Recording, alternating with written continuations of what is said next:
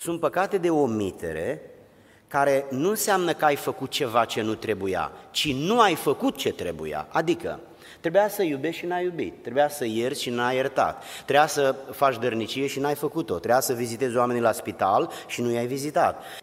Și stăpânul îi spune așa, leneș și viclean. Întotdeauna leneșii sunt viclean, că altfel mor de foame. Cel care muncește nu trebuie să fie viclean, că își câștigă banii și trăiește bine. Dar cel care n-are, nu muncește, nu câștigă. Dar ce mănâncă și cu ce se întreține? E, trebuie să fie, să umble cu fofurliga. Așa a fost ăsta. Puteți să vă imaginați un semafor. Ați auzit de cineva care a fost amendat pentru că a trecut pe roșu? Mă gândesc că da. Ați fost și dumneavoastră printre dar ați auzit de cineva care a fost amendat când, când s-a făcut verde, a rămas moț acolo în mijlocul intersecției și n-a plecat? A omis să plece, domnule. A neglijat să plece, a uitat să plece.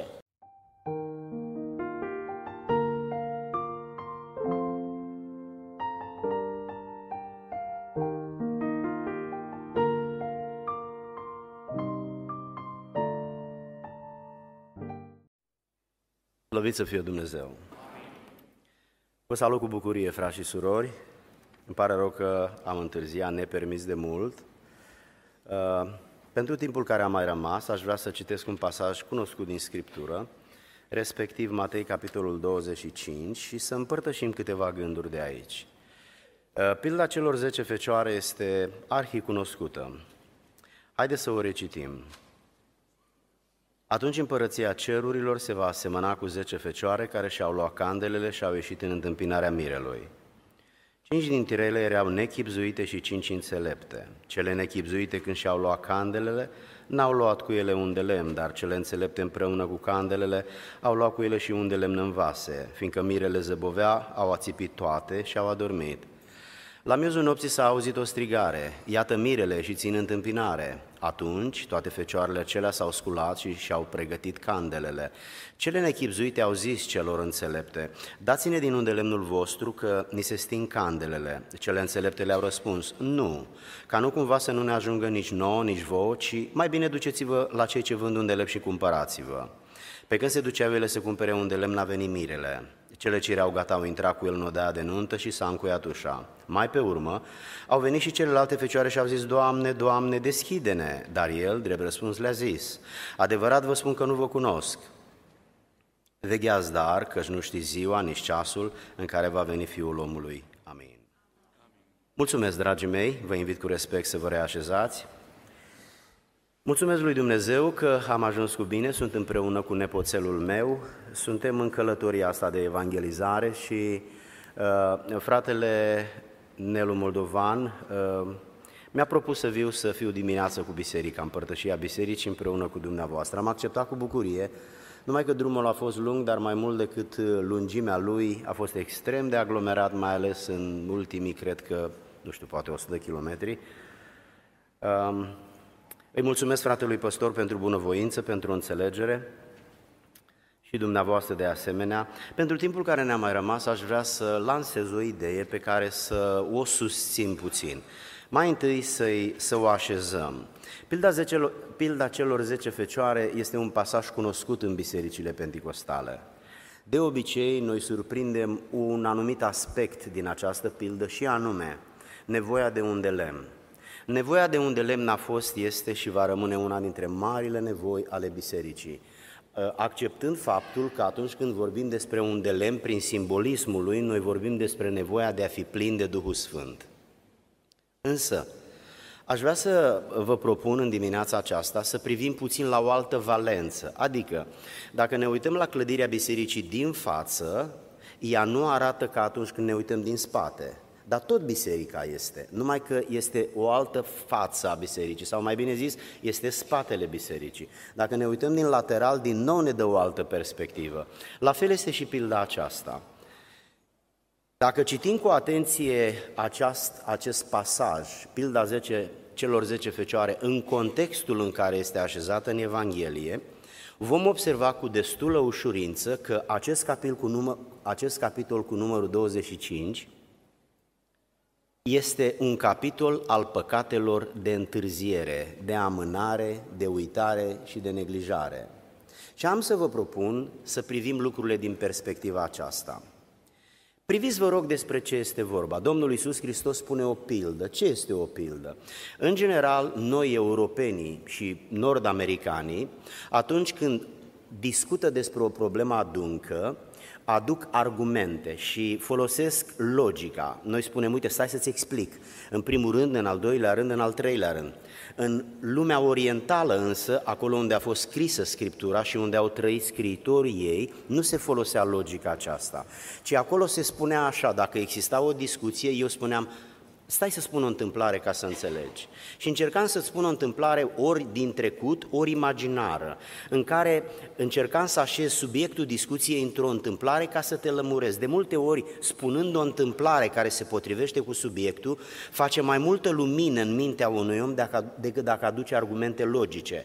Dacă stai de vorbă cu un profesor universitar, argumentele logice sunt mai necesare. Dar dacă stai de vorbă cu oameni ca noi, de rând, uh, mai bine se așează în sufletul omului o întâmplare care vorbește despre o experiență obișnuită, agricultură, creșterea copiilor, familie. Sigur că dacă se vorbește de NASA și de altceva, întâmplarea încurcă, nu ajută. Haideți să revenim la pilda celor 10 fecioare.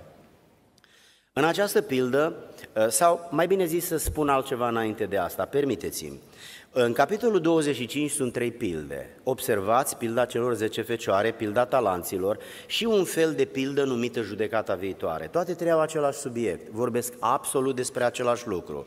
Revin, pilda celor 10 fecioare, practic, vorbește despre o nuntă. În orice cultură, nunta este o experiență extrem de bine cunoscută. Noi ne-am căsătorit, am intrat într-o nuntă, ă, asistăm la o grămadă de nunți în biserică, în familia lărgită. Nunta este ceva extrem de obișnuit. E bine, deși nunta este un lucru extrem de obișnuit, ea uneori este puțin diferită de la o cultură la alta. Uh, într-o anumită zonă nunțile sunt într-un fel, în altă, să nu mai vorbesc de continente. Dacă e o diferență de țări sau de continente, diferența de cultură s-ar putea să fie destul de mare. Revenim la pilda celor 10 fecioare și la nunta de acolo. Se vorbește despre 10 fete care erau domnișoarele de onoare. Ele aveau rolul să aștepte venirea mirelui la mireasă și apoi să înceapă cu tot alaiul sărbătoarea. De obicei el ajungea cândva ziua seara. Se pare că aici mirele a întârziat. Probabil drumul a fost lung, nu știu dacă o fi, a fi fost, o fi fost aglomerat ca la mine, uh, dar a ajuns târziu. Fetele aveau niște lămpi, niște candele care urmau să le aprindă și ele luminau drumul. Mai mult uh, trasau un fel de direcție decât să lumineze. Și obiceiul în vremea aceea era, pentru că nu știai când vine mirele, uh, la vremea aceea oamenii nu erau așa de punctual ca la noi în sensul să spui ora 5. Se spunea spre seară vin la tine, nu la ora 5. Pentru că cu mijloacele lor de transport nu-i de mirare că foloseau limbajul acesta. Mirele a venit și ele au aprins lămpile. Obiceiul era, încercam să spun puțin mai devreme, că containerul acela la lampa era foarte mic și dacă era nevoie să o ții mai mult timp aprinsă, se epuiza unde lemnul ăla, combustibilul ăla și sigur, feștila aia, lampa aia se stingea. Drept pentru care era obiceiul să ai la tine încă un fel de container în care aveai un de lemn de rezervă și dacă cel din lampă se termina, îl umpleai la loc. Uh, Lucrul acesta s-a întâmplat. Mirele a întârziat, fetele au aprins lampa și au dat seama că timpul trece și se consumă un de lemnul și cele care nu și-au luat un de lemn și-au dat seama că ar fi trebuit să-și ia, dar nu și-au luat. Și le-au propus celor care aveau un de lemn, dați-ne un de lemn. Și el le-a spus, aici este scris așa foarte scurt, dar le-a zis ceva de genul, mă fetelor, probabil că mai e mult din uh, sărbătoare și nu o să ne ajungă nici nouă, dar dacă vă dăm vouă, atunci nu să nu mai ajungă deloc și ne facem de rușine aici. Mergeți și cumpărați-vă de la cei ce vând unele. Fetele au plecat, au cumpărat, însă când s-au întors, nu au mai fost primite. De ce? Pentru că au uitat, au neglijat, au amânat să ia un de lemn de rezervă. Nu vi se pare pedeapsa prea mare? Haideți să fim serioși. O nuntă frumoasă și 10 fete din sat, din oraș, sunt invitate să fie alături de, miroasă, de mireasă, ca și domnișoare care onorează sărbătoarea. Cinci dintre ele au uitat, s-au dus, au cumpărat și au reparat greșeala, au revenit, ușa încuiată. Nu vi se pare prea brutal, prea violent, prea dur? Dar ce mare lucru au făcut? Au greșit cu ceva, au Mă gândeam să vă dau ceva detalii, dar nu e necesar. Uh, păcatul lor a fost faptul că au omis să facă ce trebuia. Au uitat, au întârziat, au neglijat. Păcatele, din punctul ăsta de vedere, sunt de două feluri. Faci ce nu e voie să faci, minți când nu-i voie, furi nu-i voie, uh, și mă pot duce până la păcate de adulter sau de altceva, adică păcate care nu ai voie să le faci, dar le faci. Astea se numesc de comitere, pentru că comiți o încălcare a unei legi. Biserica te amendează pentru păcatele de comitere. Dacă cineva consumă alcool și conducerea bisericii află, foarte probabil că îl pun deoparte, îl mustră sau, mă rog, în funcție de situație. Dacă cineva cade în păcatul de adulter, cu siguranță ăla este un păcat extrem de grav care afectează unitatea familiei și cu, probabil că omul ăla este exclus. Dar sunt păcate de omitere care nu înseamnă că ai făcut ceva ce nu trebuia, ci nu ai făcut ce trebuia. Adică, Trebuia să iubești și n-ai iubit, trebuia să ierți și n-ai iertat, trebuia să faci dărnicie și n-ai făcut-o, trebuia să vizitezi oamenii la spital și nu i-ai vizitat, trebuia să te porți frumos cu părinții și nu te-ai purtat, trebuia să-ți iubești soția și n-ai iubit-o, trebuia să-ți respecti bărbatul și nu l-ai respectat. Biserica nu amendează păcatele acestea. Nu. Cel puțin de când mă știu eu, nimeni nu a fost pus deoparte sau mustrat că nu a făcut ce trebuia să facă, ci doar că a făcut ce nu era voie să facă. Păcatele de omitere în viața practică a bisericii sunt tolerate, sunt înghițite, aproape că nici nu se mai numesc păcate, se numesc opțiuni. Ai vizitat la spital pe cineva anul ăsta? Nu, am opțiunea să nu vizitez, n-am obiceiul să fac asta. Ai fost darnic cu cineva anul ăsta? Da, am fost într-o situație când n-aveam ce să fac și... Haideți să ne uităm un pic la următoarea pildă, pilda talanților. Pilda talanților este absolut aceeași idee decât că e așezată nu într-un context de nuntă, și într-un context de business, de afaceri. Un om bogat își vinde proprietățile și avea trei manageri, trei administratori buni care au manajat businessul lui până atunci și el îi împarte banii pe care i-a luat de pe toate proprietățile vândute la acești trei oameni cu scopul, cu înțelegerea să deschidă un business, să îi pună în negoț și să aibă profit și când stăpânul se va întoarce cândva să-i dea înapoi banii și să-i dea înapoi profitul zis și făcut. Însă acești trei administratori nu aveau, aveau toți aceeași competență profesională. De aceea, în funcție de cum știa el că sunt capabili, le-a dat 5, 2, 1, în funcție de situație. Și a plecat. Observați ce spune Scriptura. Uh, cel care a primit cinci talanți s-a dus și i-a pus în negoț și a câștigat încă cinci cu ei. Asta înseamnă că omul a muncit foarte mult. Cei cu, cel cu doi a făcut la fel. Cel cu unu, care stăpânul știa că mm, nu prea face treabă, dar să nu-l trimită acasă, are și el familie, copii, mai de, mai, mai de milă, mai de silă, l-a implicat și pe el, de-aia da puțin, că știa că nu face mare treabă. Ăsta nu numai că n-a făcut treabă mare, n-a făcut nici mică, a îngropat talentul în pământ și s-a pus la soare sau poate la umbră. Și a așteptat până, vine, până când vine stăpânul. Ceilalți doi transpirați, el liniștit, odihnit. A venit stăpânul, le-a cerut profitul și banii, cel cu cinci încă cinci, cel cu doi încă doi și cel cu unu nu numai că n-a făcut nimic, dar și bun de gură. Și s-a luat de stăpân, spunând, a, tu vrei să te pricopsești pe spinarea mea, pe munca mea, tu te-ai dus la plimbare și ce ai zis? Lasă-i dau la ăsta să muncească, că ăsta muncește săracul. Și stăpânul îi spune așa, leneș și viclean. Întotdeauna leneșii sunt viclean, că altfel mor de foame. Cel care muncește nu trebuie să fie viclean, că își câștigă banii și trăiește bine. Dar cel care n-are, nu muncește, nu câștigă. Dar ce mănâncă și cu ce se întreține? E, trebuie să fie, să umble cu fofurliga. Așa a fost ăsta, viclean. Aproape întotdeauna leneșii sunt vicleani. Și îi spune leneș și viclean. Și încă ceva, luați-l și aruncați-l afară. Luați-l și aruncați-l afară. Eu vă întreb, domne, cu ce a fost ăsta vinovat? Omul a primit un talent. S-a întors stăpânul nu știu peste câți ani. I-a dat talentul înapoi. Uite, omul, îți banii aici. Și el îi spune, domne, îl, îl, îl, îl ofensează în public, îl aruncă afară, de parcă i-ar fi furat banii. Dar nu i-a furat banii, i-a dat banii înapoi. Care a fost păcatul lui? A comis vreo încălcare de lege? Nu. Dar ce a făcut? A omis, dragii mei. Nu și-a făcut geabul, nu și-a făcut treaba. Trebuia să facă ceva și n-a făcut. Aici nu se pune problema că nu avea voie să facă un lucru și el a încălcat. E o problemă morală. La mijloc nu e o problemă morală, e o problemă de asumare a responsabilității. Moralitatea este în faza de comitere, este în zona de comitere, unde nu ai voie să, să, să, să și treci în anumite aspecte peste și comiți o încălcare de lege.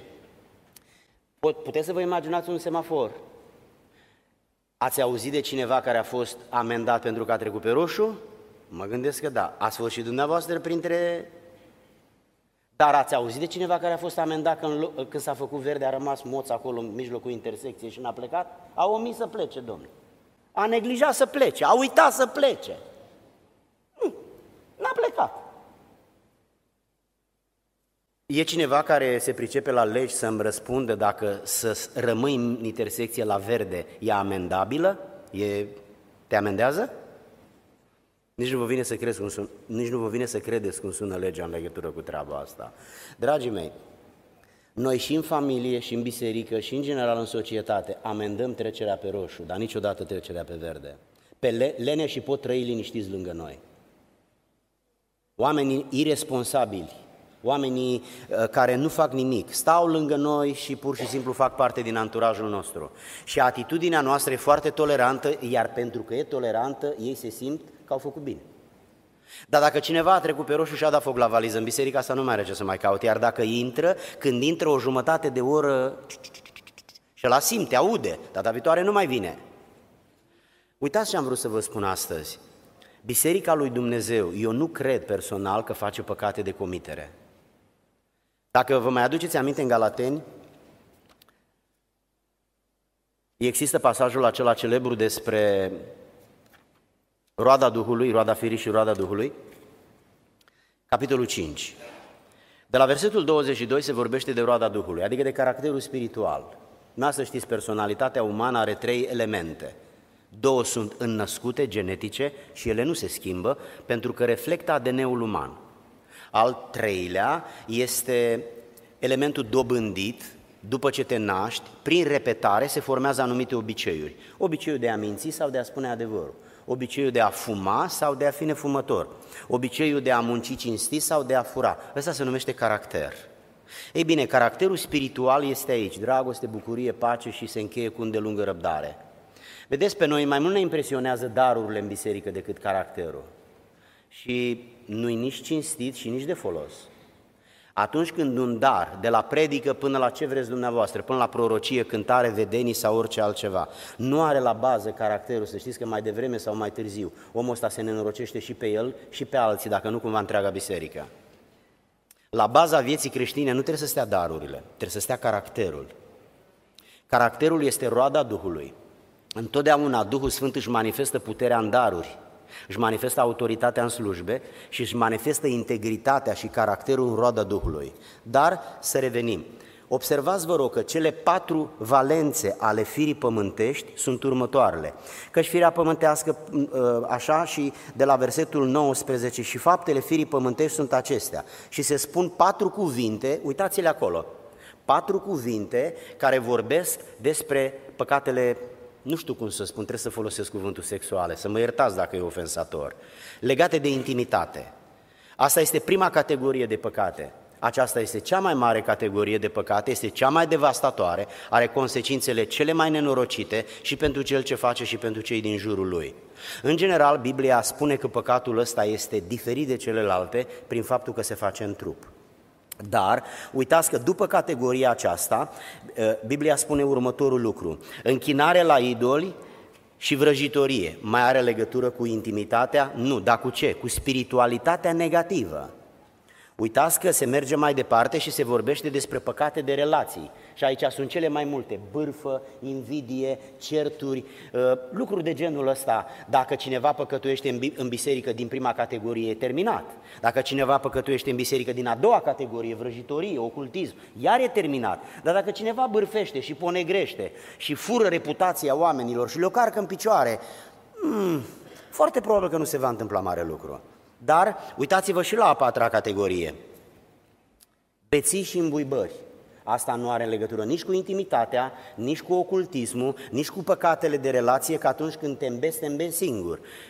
și cu îmbuibarea. Astea sunt păcate de autoindulgență. Dumneavoastră, cei mai în vârstă, ați auzit vreodată pe cineva pus deoparte în biserică pentru îmbuibare? Nu ziceți nimic, numai gândiți-vă. Dar, frații mei, este fire pământească. Cine ne-a, ne-a, ne-a spus nouă că o fire pământească e mai bună și una e mai rea? Dacă e manifestarea firii pământești de la A până la Z, dacă eu cad în apă, mă ud tot în cap până în picioare, nu mă ud jumate din mine. Haideți să ne întoarcem și să încheiem. Ce am vrut să spun astăzi, am vrut să spun următorul lucru.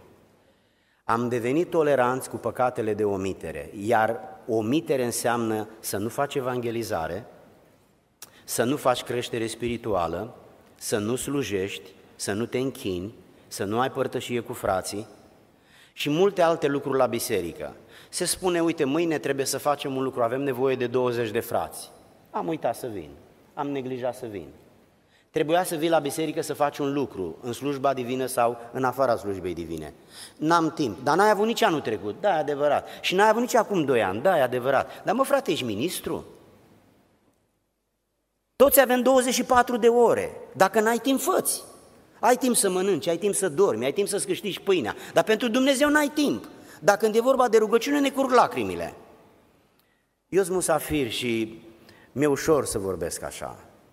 Dar nu vorbesc așa cu superioritate și nici făcând pe deșteptul. Vreau doar să vă spun că vremurile astea sunt vremuri grele și e prea mare iubirea de bani. Prea mult timp avem pentru lucrurile materiale, prea mult timp avem pentru familia noastră și prea puțin timp pentru împlinirea intereselor lui Dumnezeu. 11 dintre cei 12 apostoli au murit pentru că au făcut evangelizare. Unul a murit în Dobrogea, unul în India, străpunși cu săgeți, omorâți cu pietre sau aruncați de pe o înălțime, pentru că au predicat despre învierea lui Isus Hristos și despre judecata viitoare. Eu n-am luat o palmă niciodată pentru mântuire. Pentru că trăiesc într-un mediu foarte liniștit și eu mă comport, zic eu, cu înțelepciune. Adică sunt aproape inofensiv. Frați dragi, cele mai multe amintiri pe care noi le avem cu manifestarea Duhului Sfânt sunt amintirile părinților și bunicilor noștri. Ei n-au avut parte de o asemenea clădire, n-au avut parte de mașini și de confortul nostru, în simplitatea lor și în analfabetismul lor au avut o dedicare pentru Dumnezeu care era, din punct de vedere omenesc, vecină cu nebunia, din punct de vedere spiritual, vecină cu dedicarea. Devenim din ce în ce mai comozi, mai neimplicați. Nu ne mai simțim în niciun fel responsabili să aducem pe cineva la biserică. Vă întreb, nu-i nevoie de răspuns, că nu sunt eu stăpânul să-mi răspundeți mie. Scopul meu e să dau un pic de învățătură și dumneavoastră să gândiți. Avem noi obiceiul să mai aducem un prieten la biserică? Se mai poartă obiceiul acesta sau nu? Știți ce am făcut cu evangelizarea? Am încredințat-o profesioniștilor. Sunt oameni cu statut de evanghelist și ea fac evangelizare. Biserica nu mai face. Sau s-a înființat Asociația Misiunea Speranța, Misiunea Cutare, misiune... a fost pe vremea Domnului Isus misiune, a vorbit el vreodată de vreo misiune. El a vorbit de biserică, astea toate streburile bisericii. Primul scop e evangelizarea, al doilea e creșterea spirituală, al treilea este părtășia, al patrulea e închinarea, ultimul e slujirea. Toate streburile bisericii, nu streburile misiunilor și organizațiilor. Stăm bine la capitolul păcate de comitere, în sensul că nu curvim, nu furăm, nu ne îmbătăm, nu omorâm pe nimeni, nu ne batem nevasta, nu suntem violenți și pot să mai dau încă 200 de exemple de genul ăsta. Faci ce nu trebuie. Aici stăm bine, dar există o altă jumătate unde s-ar putea să ne facem vinovați mai mult sau mai puțin pentru că nu facem ce trebuie. Închei cu a treia pildă, judecata viitoare. Când va veni Fiul omului în slava sa, toate neamurile vor fi adunate, vor pune oile la dreapta, caprele la stânga, atunci împăratul va zice, veniți. Veniți și moșteniți împărăția. Am fost flămând, mi-ați dat. Mi-a fost sete, mi-ați dat. Am fost trăim, m-ați primit. Am fost gol, m-ați îmbrăcat. Am fost bolnav sau în pușcărie, ați trecut pe la mine și m-ați vizitat. Ei vor întreba, Doamne, când am venit noi și când am făcut noi? Și El va spune, când ați făcut și ați venit la unul dintre acești foarte neînsemnați. Să știți că neînsemnații au nevoie. Însemnații n-au nevoie. Însemnații au. Dar neînsemnații ori sunt săraci, ori nu-i duce mintea, ori sunt în spital, ori sunt în pușcărie, ori sunt goi, în sensul că n-au suficiente haine. Și Hristos spune, când i-ați văzut într-o astfel de situație și ați omis, ați neglijat, ați amânat, ați uitat, să știți că mie nu mi le-ați făcut. să vă puteți imagina ce spune Iisus? Plecați de la mine blestemaților. Păi noi ca oameni, dacă îi spunem cuiva blestemat, e îngrozitor, e una dintre cele, unul dintre cele mai grele cuvinte, dar cuvântul ăsta îl spune Isus. Știți ce au făcut oamenii ăștia? Au uitat, au neglijat, au amânat, doar atât. Știți unde le-a spus?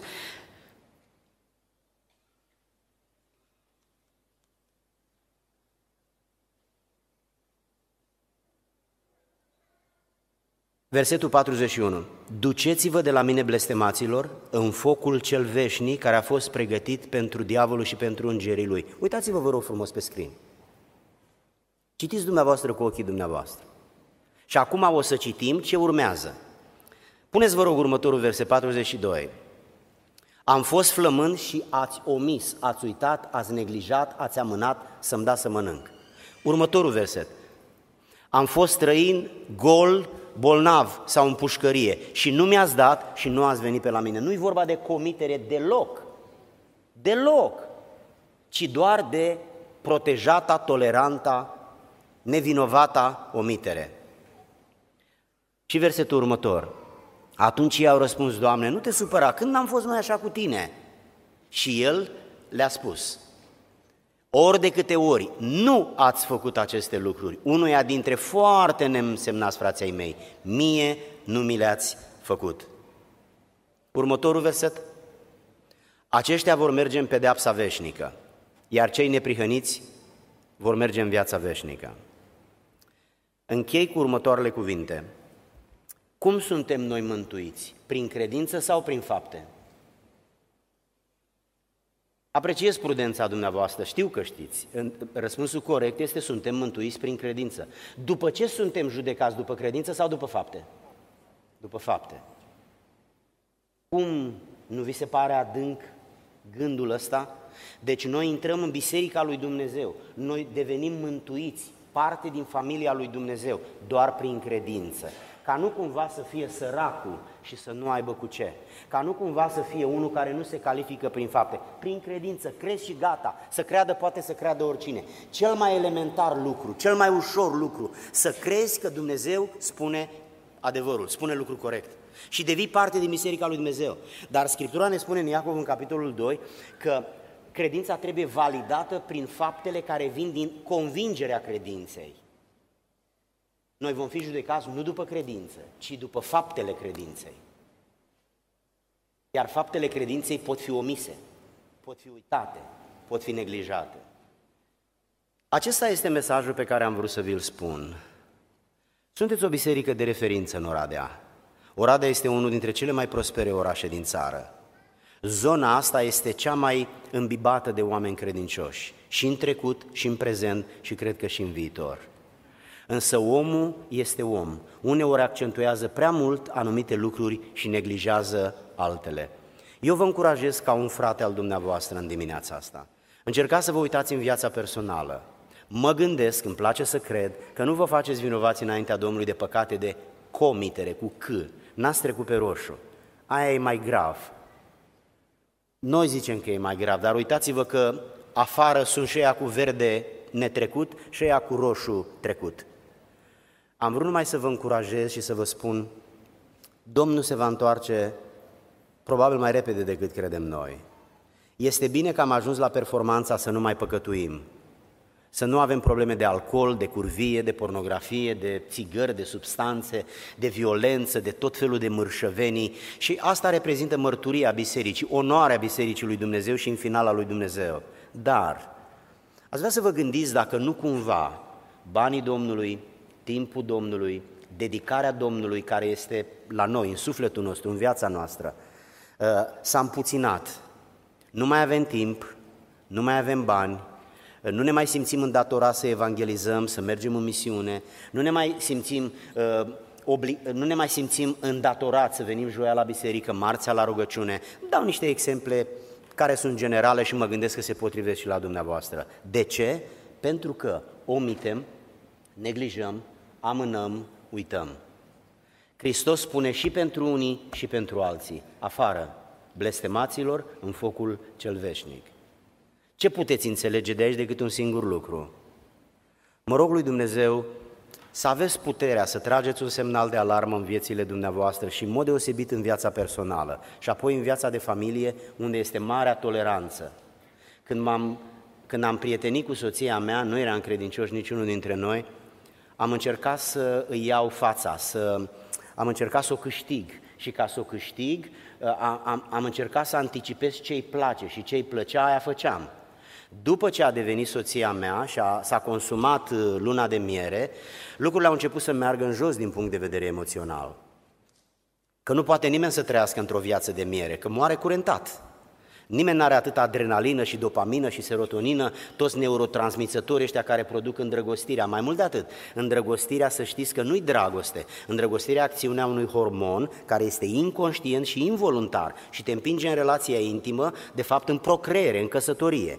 Dar el în maxim, maxim, maxim 2 ani se consumă. Dar cam după 3, 4, 5 luni începe să se risipească. Și trebuie să apară dragostea care este o alegere. Dacă vă uitați în 1 Corinteni 13, toate aspectele dragostei sunt verbe, adică acțiuni. Că nu mai simt nimic, dar nu trebuie să simți ceva. Trebuie numai să alegi să faci lucruri care sunt în favoarea soției sau în favoarea soțului. Părerea mea personală este că familia este locul unde probabil pocăiții ar trebui să aibă mai multă responsabilitate. Îmi pare rău că sunt absent așa de mult din casa mea. Când mi s-au născut nepoții, am, am, mi-am propus să fiu mai pasionat pentru ei decât am fost pentru copii, pentru că după ce îți cresc copiii, de-abia de atunci poți să spui notă. Când sunt mici, ți se pare că ești cel mai bun tată și vor ajunge toți miniștrii. Uh, soția mea a fost bolnavă de cancer, am venit amândoi în România, dar n-a putut să vină cu mine, a rămas în Giurgiu, unde noi avem apartamentul unde am stat când, era, când locuiam aici, și de atunci tot bolnavă este. Și atunci când a fost bolnavă mi-am dat seama cât e de valoroasă. Când moare mama ne dăm seama că a fost specială, dar până să moară, mai ales dacă e bătrână, mama trebuie să moară ca să devină specială. Noi trebuie să nu mai avem un lucru ca să ne dăm seama de valoarea lui. Ne prețuim mașina când se strică și rămânem pe trotuar și luăm taxi. Atunci când o avem, ce mare lucru că ai mașină? Toată lumea are mașină.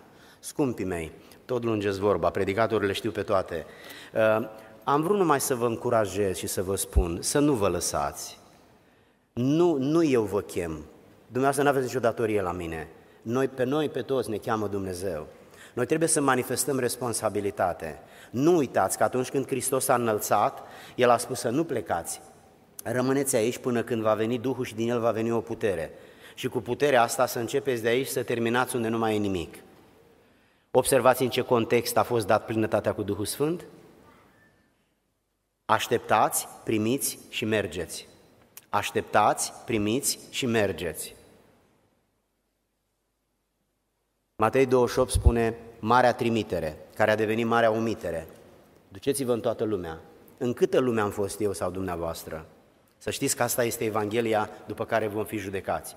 Nu vom fi judecați după regulamentele noastre ale cultului, ale denominațiunii, ale bisericii. Vom fi judecați după cartea aceasta în care este inima lui Dumnezeu și voia lui Dumnezeu și puterea lui Dumnezeu. Vă rog, frați și surori, deveniți mai harniși pentru Domnul, nu pentru păstor, nu pentru comitet, deveniți mai harniși pentru rege, investiți mai mult, Lăsați inima să vă doară mai tare atunci când ceva nu funcționează în părăsie, în împărăție. Fiți exemple în familie, fiți exemple în biserică, fiți mai consacrați pentru rege, investiți-vă resursele, timpul, banii, autoritatea, tot ceea ce aveți dumneavoastră.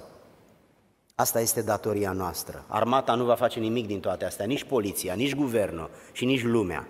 E datoria noastră și în curând vine Hristos iar un, pro, un talent înfășurat într-un prosop nu vorbește decât despre vinovăția celui care n-a făcut nimic. Mă rog lui Dumnezeu să așeze și cuvintele acestea alături de cele care au fost și de cele care vor mai fi spuse în viitor în sufletul nostru, iar Duhul Sfânt de care suntem plini, de care ne e plin sufletul, inima și mintea, să ne motiveze să ne întoarcem la dragostea din tâi. Uh, să mai spun și gândul ăsta. Vă aduceți aminte când și-au pierdut dragostea din tâi la ce i-a îndemnat să se întoarcă? Nu la dragostea din tâi, la faptele din tâi. Este prea pe față. Este prea de tot, este prea vizibil ca noi să neglijăm treaba asta. Dumnezeu să ne binecuvinteze.